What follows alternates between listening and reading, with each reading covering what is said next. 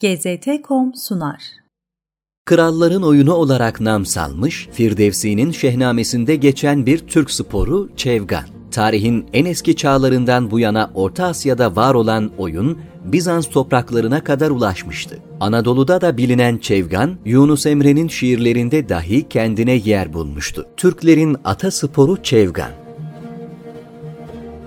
Çevgan, iki atlı takım tarafından deri veya ahşap bir topun ucu bükülmüş sopalar vasıtasıyla rakiplerden kurtarılıp hedefe götürüldüğü ortaçağ menşeli bir oyundur. Divanu Lugati Türk'te bu oyundan Çöğen adıyla bahsedilir. İranlı şair Firdevsi, Şehname adlı eserini 10. yüzyılda kaleme alıp Gazneli Mahmud'a sunar. Eserde Türk hükümdarı Efresiyab ve Persler arasında geçen bir mücadeleden bahsedilmektedir. Milattan önce 700 yılında meydana gelen büyük savaşta taraflar birbirlerine kılıç, ok veya gürzle saldırmaz. Bunun yerine bir top ve topu sürmeye yarayan kısa sopalar kullanılır. Aslında bu atlı iki takım arasında oynanan çevgandır. Çevgan, Türk ve İran coğrafyasından çıkıp Çin, Arap ve Bizans topraklarına kadar yayılır. Uygurların Çinlilere öğrettiği çevgan, saray çevresinde elitlerin yaptığı bir spor haline gelir. Arap coğrafyasındaysa ilk görüldüğü dönem İslam öncesine kadar uzanır. Daha sonra Emevilerde saray eğlenceleri arasına girer ve Abbasilerde de böyle devam eder. Orta Asya'dan kopup gelmiş çevgan,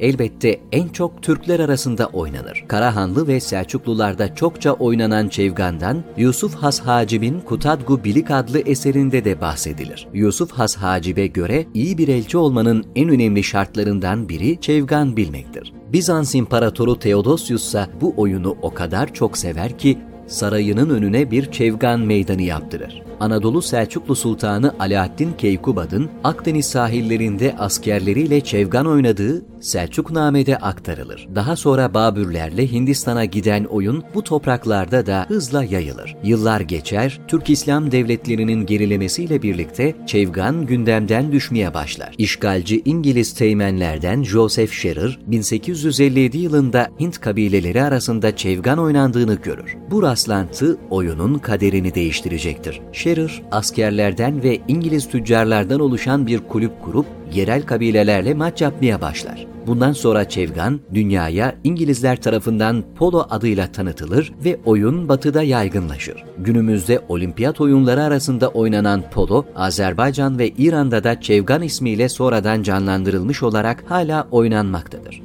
Oyun, UNESCO tarafından polonun atası olarak 2017 yılında İran'ın somut olmayan kültürel miraslar listesine alınmıştır. GZT.com sundu.